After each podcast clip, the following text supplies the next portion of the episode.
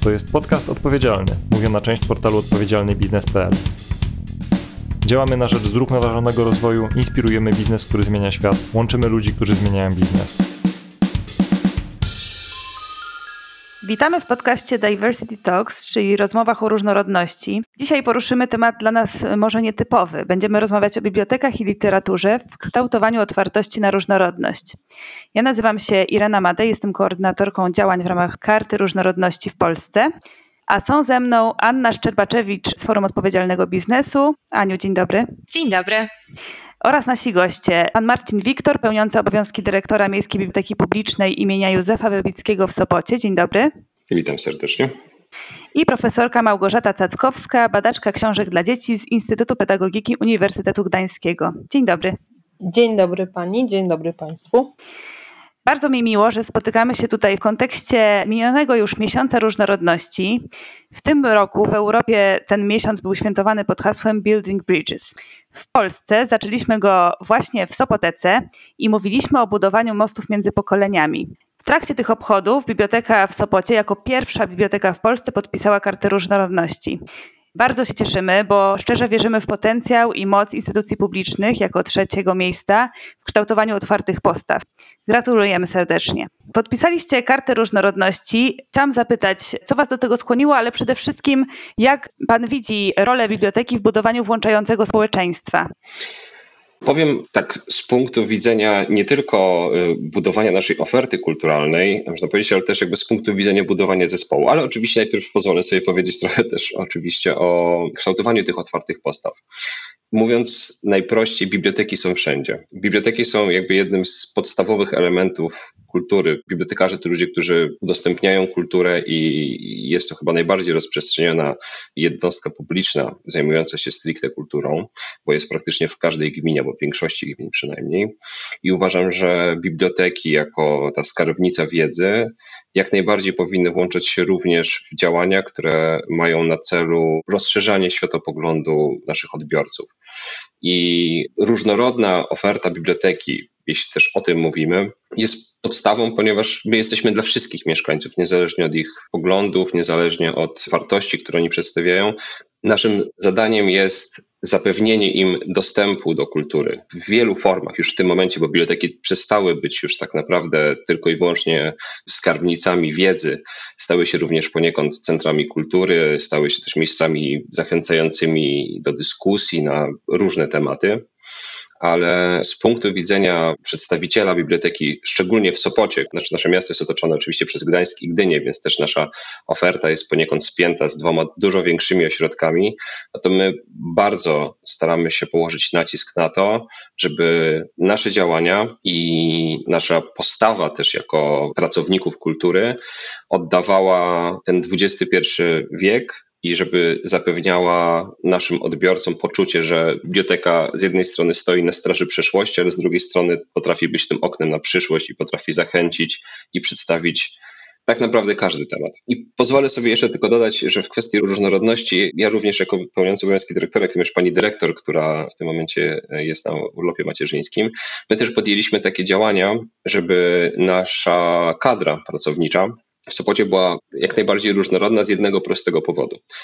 To nie my jako dyrekcja zapewniamy każdy aspekt oferty kulturowej jednostki, to nasi pracownicy. I im różnorodniejsi są pracownicy, tym bardziej różnorodna jest nasza oferta, tym jesteśmy w stanie trafić do szerszej grupy odbiorców, a z drugiej strony nasze zbiory też zyskują dzięki temu, ponieważ to pracownicy rozmawiają z czytelnikami, to oni zachęcają ich do wypożyczenia danych książek, to oni wysłuchują tych próśb, sugestii i oni przedstawiają je później dalej, żeby rozszerzać nasze zbiory.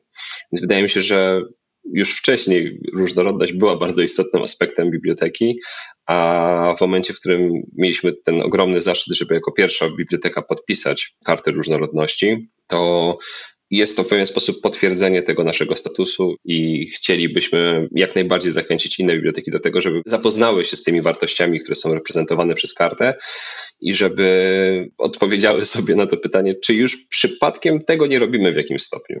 Jasne, no, bo kilka bardzo ważnych wątków się pojawiło. Przede wszystkim te kluczowe kompetencje i otwartość bibliotekarzy i ich bardzo duża rola w y, szerzeniu czy praktykowaniu tych otwartych postaw. Mówił Pan trochę o działaniach wewnętrznych, a Mhm. chciałam się zapytać o działania na zewnątrz. Jakie aktywności, jakie wydarzenia, jakieś warsztaty, spotkania prowadzicie już w bibliotece, a jakie planujecie w najbliższej przyszłości? No tutaj nasza oferta, jeśli chodzi o promowanie różnorodności, nie była ograniczona tylko wyłącznie tego miesiąca różnorodności. My stawiamy na założenia, założenie prowadzenia dialogu, że biblioteka powinna być, tak jak wspominałem, właśnie miejscem do dialogu, jak również jesteśmy bardzo skłonni do tego, żeby współpracować z różnymi grupami przedstawiającymi może nawet nie konkretne poglądy, tylko pewne wartości żeby też zapoznawać naszych odbiorców z nimi jak najbardziej. No między innymi warto na pewno tutaj wspomnieć o tym, że współpracujemy między innymi z e, Fundacją Tolerado. Współpracowaliśmy również e, z grupą Stonewall przy wydarzeniach, które oni organizowali w naszej przestrzeni. Również w ciągu ostatnich trzech lat staraliśmy się bardzo mocno postawić na to, żeby biblioteka była jak najbardziej dostępnym miejscem. I to jakby nie tylko dlatego, że jesteśmy zobowiązani do tego ustawą, ale przede wszystkim dlatego, że zdajemy sobie sprawę z tego, że nie wszyscy wiedzą o tym, że w tym momencie już ten dostęp do kultury, to, co, to czym zajmują się biblioteki, w tym swoim podstawowym założeniu, czyli udostępnianie książek, nasze zasoby są adekwatne też dla osób ze specjalnymi potrzebami. I tutaj oczywiście rozszerzanie chociażby naszej oferty audiobookowej, Tutaj oczywiście też e, zadbanie o to, żeby biblioteka działała w ramach, to się nazywa, jeśli dobrze kojarzę, projekt Niebieskie chyba Biblioteki, czyli że osoby ze specjalnymi potrzebami, jeśli chodzi o między innymi autyzm na przykład, mają przygotowane takie wersje podręczników na wejście do biblioteki przy zapoznawaniu się z naszą ofertą, żeby mogły w sposób przejrzysty i też zapoznać się, się, się z tym, niekoniecznie zawsze wchodząc w interakcję z bibliotekarzem, bo wiemy, że nie każdy czuje się komfortowo wchodząc w taką interakcję. Więc staramy się naszymi działaniami pokazać przede wszystkim, że jesteśmy tym właśnie trzecim miejscem, o którym Pani wspominała, czyli że biblioteka jest dla wszystkich, i bardzo cenimy sobie też wydawnictwa czy grupy, tak jak wspominałem o tej chociażby grupie Stonewall, które przychodzą do nas i po prostu chcą wykorzystać naszą przestrzeń do organizacji swojego wydarzenia. Byliśmy również zaangażowani w działania przy współpracy z Żywą Biblioteką, której też w Sopotece mieliśmy przyjemność gościć przedstawicieli, jak również organizowane było przez nich u nas wydarzenie. I jest to naprawdę wspaniała inicjatywa skupiona na tym, żeby właśnie pokazać, że za każdą, powiedzmy, że książką stoi człowiek, że, że, że, że to ci ludzie są jednakowoż tym najważniejszym elementem kultury, społeczeństwa. I jeśli Państwo nie znają tej koncepcji żywej biblioteki, to bardzo zachęcam do zapoznania się z tym, ponieważ w swoim założeniu naprawdę jest to też jedno działanie, które bardzo otwiera oczy naszym czytelnikom. No bo nie ukrywajmy, ja pracując w Sopocie, nasza średnia wieku jest dosyć wysoka. Mamy bardzo sporą grupę seniorów i też otrzymujemy bardzo dużo pozytywnego e, odzewu z ich strony, jeśli chodzi o nasze działanie, ponieważ po prostu o pewnych rzeczach oni nie do końca wiedzą, a my jako właśnie ta instytucja jesteśmy w stanie im trochę ten światopogląd poszerzyć. Jasne. Mówiliśmy o kompetencjach bibliotekarzy, o różnorodnym zespole, o działaniach skierowanych na zewnątrz, o koalicjach z organizacjami eksperckimi dotyczącymi danego tematu w obszarze różnorodności. Jestem ciekawa też kwestii zbiorów i wypożyczeń. Jak obserwujecie? Czy częściej wypożyczają się książki dla dzieci, dla dorosłych czy dla młodzieży?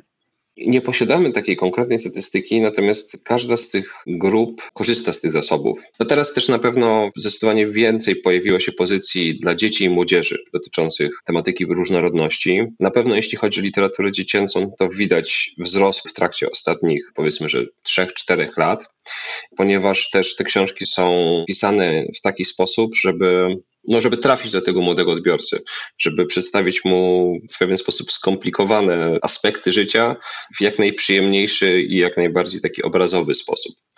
Wydaje mi się, że chyba najczęściej korzystającą z książek o, o tematyce różnorodności grupą jest jednak młodzież, ponieważ my akuratnie w przypadku naszych działań zewnętrznych, naszą ofertę oczywiście staramy się również kierować do młodzieży, ale jak to z młodzieżą bywa, nie zawsze się udaje. W młodym wieku biblioteka może nie jest tym najbardziej fancy miejscem, do którego chciałoby się pójść akuratnie, chociaż liczymy, że jeszcze nam się uda trafić tak w 100%. Natomiast jeśli chodzi o udostępnianie zbiorów, to przy też tym wzroście książek o tego typu tematyce na rynku widzimy pewien większy napływ. Jeśli chodzi natomiast o dorosłych, to ja mówię to oczywiście z punktu widzenia tylko i wyłącznie Sopotu, ponieważ takich jakby głębszych statystyk też nie, nie, nie posiadamy, nie zapoznawałem się z nimi.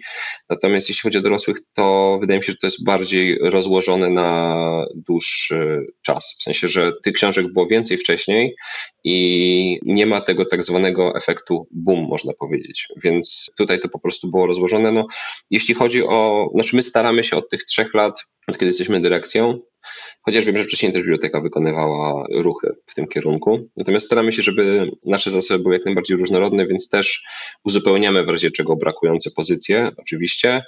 Natomiast ten efekt boom w przypadku książek dla dzieci i młodzieżowych no, jest widoczny. Te książki po prostu nie leżą na półkach, one bardzo często są wypożyczane, jak również no tutaj wiadomo, że internet ma dosyć duży wpływ, bo jednak młodzież łatwiej jest zaufać influencerowi literackiemu niż bibliotekarzowi. Co z jednej strony cieszy, ale z drugiej strony trochę smuci. Czytanie i książki pomagają wykształcić otwartość na inność i tolerancję, o czym była już wcześniej mowa, i w księgarniach i bibliotekach coraz więcej pojawia się pozycji dla dzieci, w których mówi się o otwartości na różnorodność. I bardzo byśmy poprosili profesorkę Małgorzatę o opowiedzenie właśnie skąd wynika ta tendencja, że coraz więcej na rynku możemy znaleźć takich książek. Zdecydowanie zgadzam się z panem Marcinem, że ten boom można zaobserwować w dzisiejszych czasach i zarówno na półkach sklepowych, nawet gdzieś tam w supermarketach potrafią takie książki dotyczące różnorodności być. Mówiąc o różnorodności, mam na myśli nawet takie proste rzeczy o tym, że jest jakiś króliczek, który ma kłapnięte uszko i jakoś mu źle z tym, albo jakieś inne zwierzątko, albo też i jakieś dziecko, które w jakiś sposób musi się odnaleźć w świecie. I to takich książek jest bardzo dużo. Możemy obserwować to zarówno właśnie na półkach w sklepach, w księgarniach, ale też i w bibliotece. I to jest bardzo cenne, że są biblioteki, które no właśnie takie zbiory jakoś pielęgnują i udostępniają w jakiś szczególny sposób, przynajmniej wyróżniają. Także kwestia książek dotyczących różnorodności nie jest nowa. Być może w naszym kraju jakoś rozkwita ze względu na to, że bardzo rozkwita w ogóle rynek książki dziecięcej. Ale to głównie lata 60., końcówka lat 60. i 70. na zachodzie Europy to był czas, kiedy rozkwitały książki obrazkowe dla dzieci dotyczące no właściwie wszystkich możliwych tematów związanych z życiem. To było takie zupełnie rewolucyjne podejście do publikacji dziecięcych. Dotąd były jakieś tam, nie wiem, dzieci, aniołki żyjące w jakichś sobie przestrzeniach idyllicznych. Tu od lat 70. bardzo wyraźnie rozwija się taka tendencja książek poruszających różnego rodzaju tak zwane tematy trudne. I to są książki właśnie, na przykład z 68 roku książka poświęcona Elmerowi, Słoniowi w kratkę Davida McKee, który no właśnie tą swoją innością, odmiennością gdzieś tam musi się znaleźć w tej społecznej przestrzeni, co nie jest łatwe, z czym musi on sobie poradzić, ale z czym musi się też ta jego społeczność poradzić. I to cała seria właściwie nawet tych książek została rozwinięta przez tego autora. Ale to nie tylko Dave McKee, bo jakby ten boom taki na tego rodzaju problematykę rozpoczął się wówczas. U nas dziś obserwujemy zbiory, plony właściwie no, w takim przeogromnym rozkwicie. Nie wiem, czy można jeszcze bardziej, ale pewnie tak, ale zdecydowanie jest to charakterystyka tego sektora rynku dla dzieci. No właśnie, wspomnieliśmy tutaj o książkach ilustrowanych, o picturebookach, no bo książki dla dzieci to nie tylko ta treść, ten tekst, ale też cała gama innych środków zastosowanych w tak zwanym metatekście. Jakimi jeszcze elementami autorzy, autorki mogą posługiwać się, aby podkreślać te przekazy dotyczące różnorodności i włączenia? Zdecydowanie. Książka obrazkowa to jest taki poligon właściwie różnych możliwych doświadczeń, zachęt do tego, żeby wciągnąć w książkę.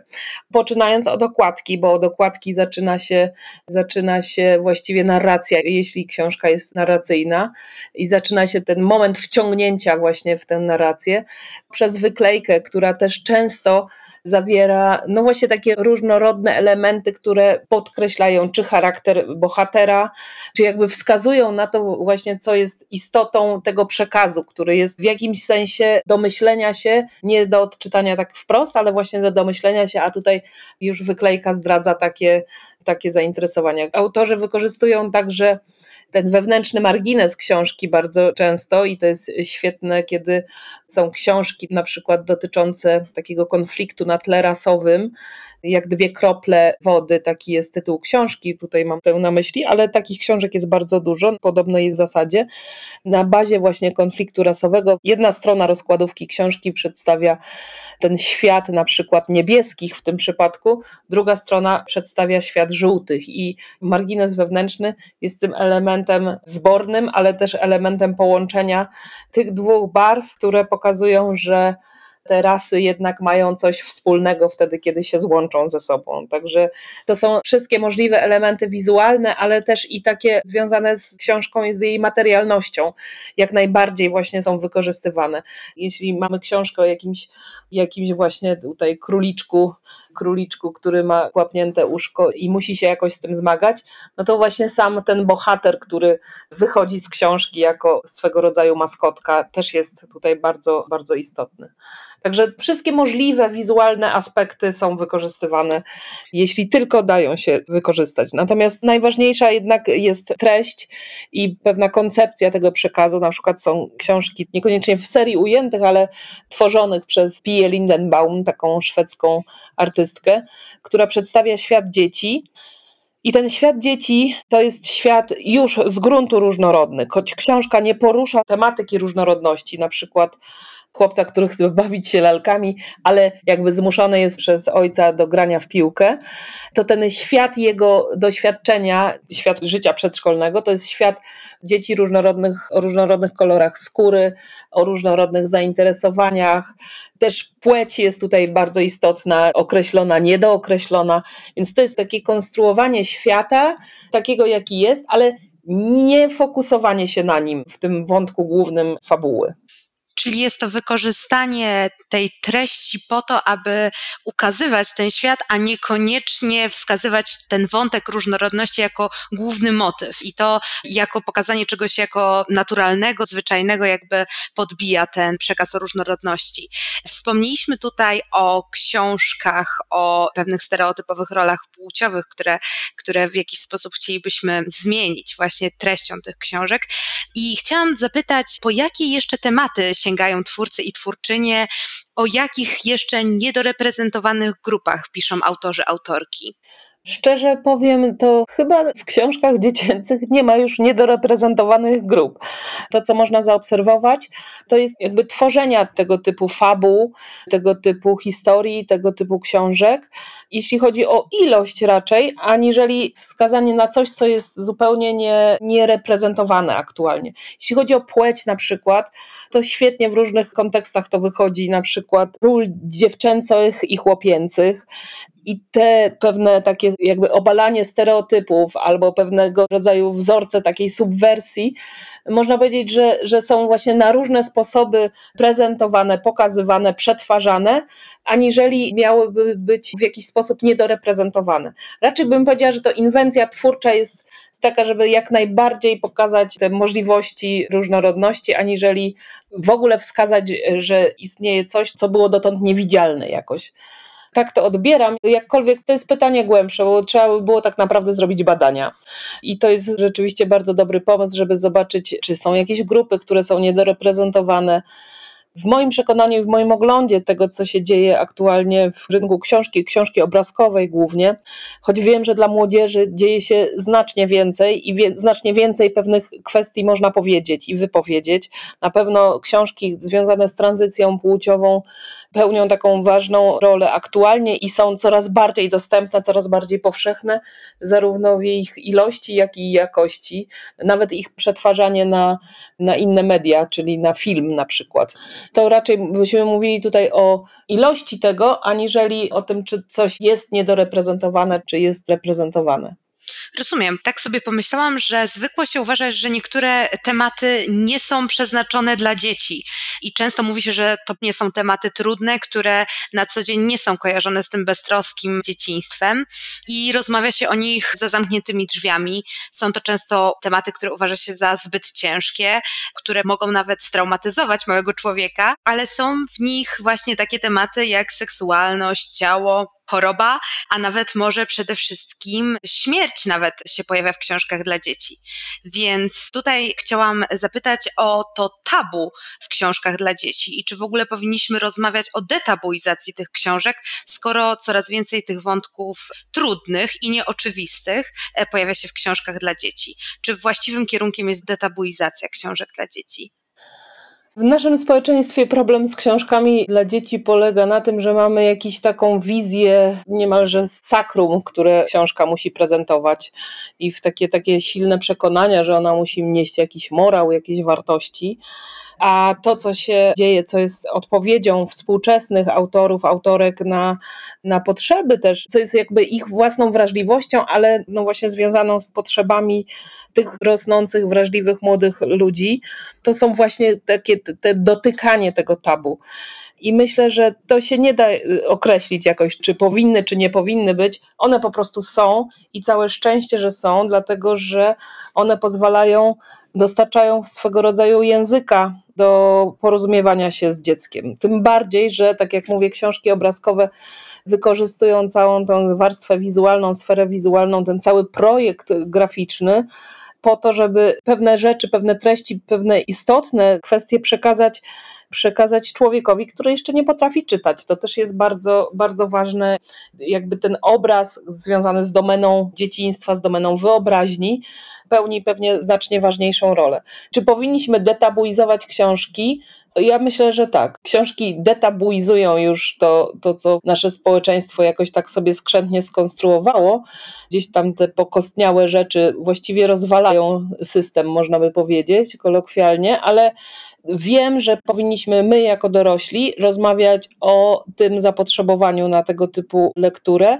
Mało tego, powinniśmy my przepracowywać kwestie związane z tabu, właśnie dzięki książkom dziecięcym. Wydaje się, że warto byłoby stworzyć bibliotekę książek dla dzieci, które dorośli muszą przeczytać, żeby, żeby mieć jakąś świadomość, jakąś strefę doświadczenia, ale też i zebrać jakieś wyobrażenia do rozmowy z dziećmi i do pewnego typu uwrażliwienia się na kwestie no, różnorodności, ale też właśnie pewnych obszarów bardzo, bardzo wrażliwych, typu śmierć, choroba, cielesność, seksualność. Jak najbardziej książki dla dzieci dzięki językowi, jaki został w nich zastosowany, dzięki tym ilustracjom, ten przekaz jest na tyle uproszczony, a z drugiej strony ubarwiony, że być może właśnie i dla dorosłych te ilustracje mogą okazać się dobrą drogą do zrozumienia tych wątków związanych właśnie z różnorodnością, czy nawet tych wątków, które gdzieś pojawiają się w strefie nawet tabu.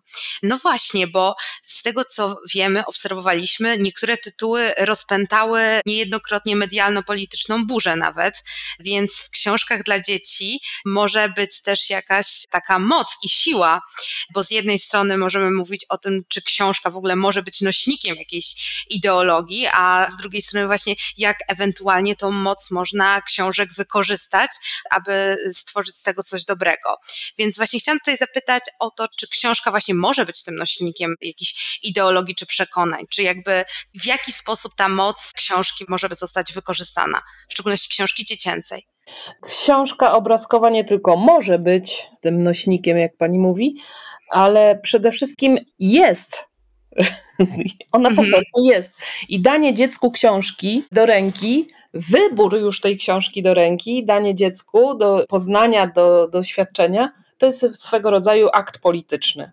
Jeśli wybieram książkę, która przedstawia jakiś świat wyidealizowany, oderwany w ogóle od rzeczywistości i nie ma, i jakby tym zapełniam sferę doświadczeń i wyobraźni dziecka, no to mam pewien pomysł na wzrastającego człowieka, który, który ma być właśnie od tej rzeczywistości zupełnie oderwany, oddzielony, nie, nie, z nią niezwiązany. Jeśli wybieram książkę, która dotyczy realności, dotyczy realnych problemów, pokazuje, że ten świat nie oszukuje, pokazuje, że ten świat taki jest. To jest pewien akt polityczny.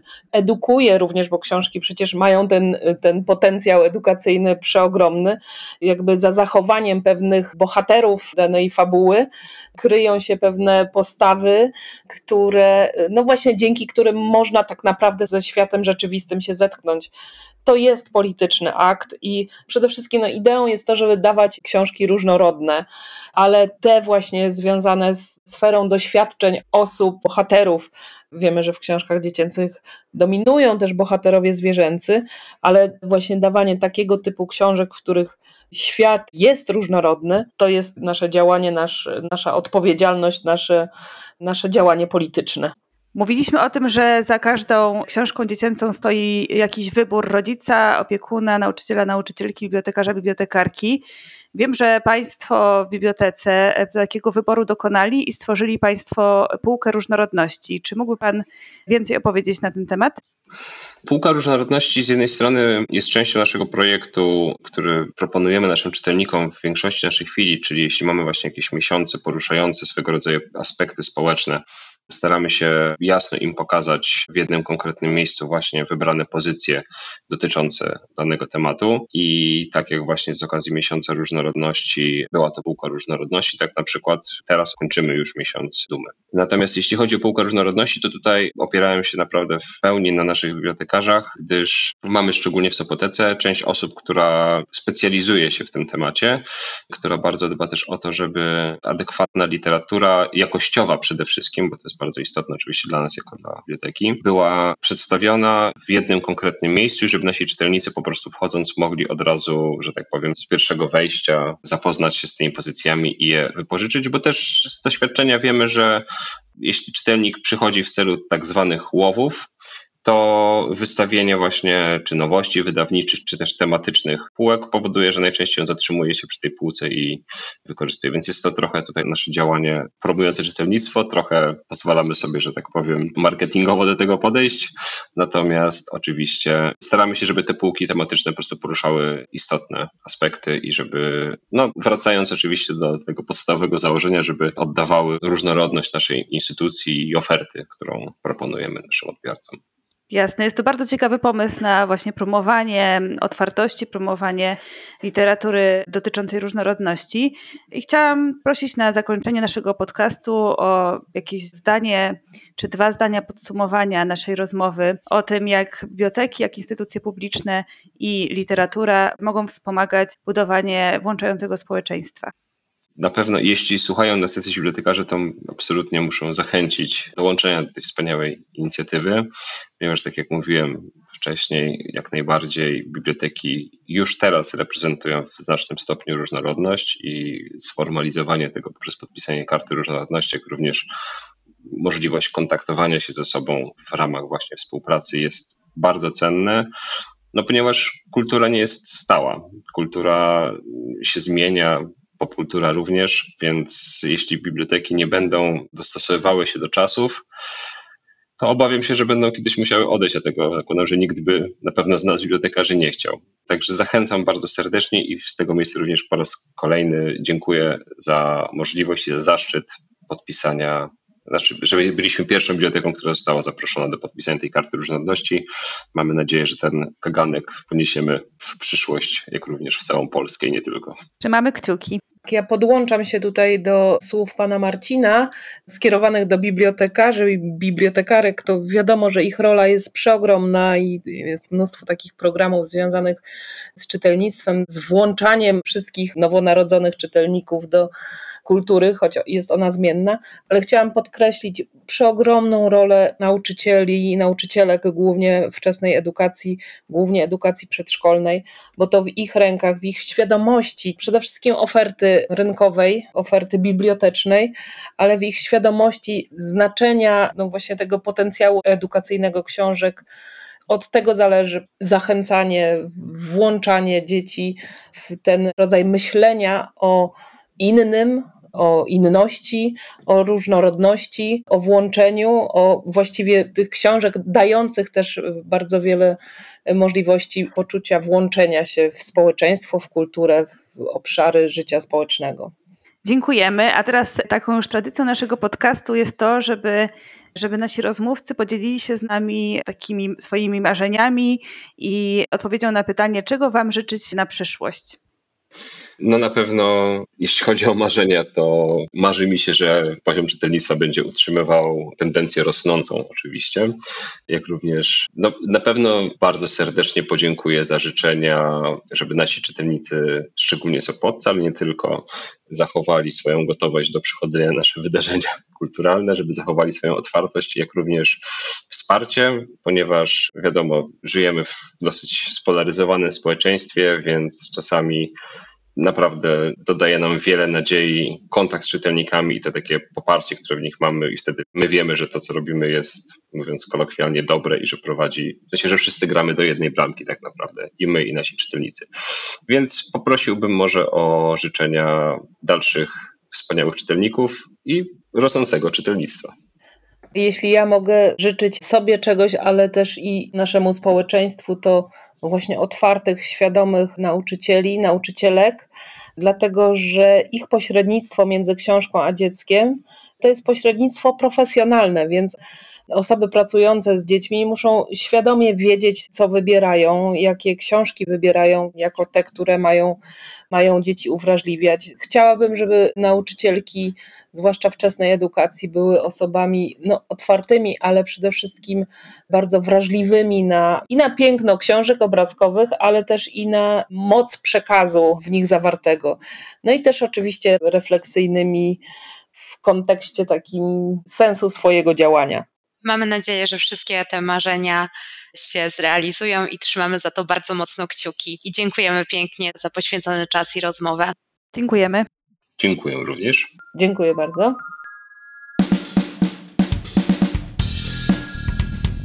To jest podcast odpowiedzialny, mówiona część portalu odpowiedzialnybiznes.pl. Działamy na rzecz zrównoważonego rozwoju, inspirujemy biznes, który zmienia świat, łączymy ludzi, którzy zmieniają biznes. To wszystko na naszych podcastach dostępnych na stronie odpowiedzialnybiznes.pl ukośnik podcast oraz w serwisach SoundCloud, Spotify, Google Podcast, YouTube oraz poprzez kanał RSS.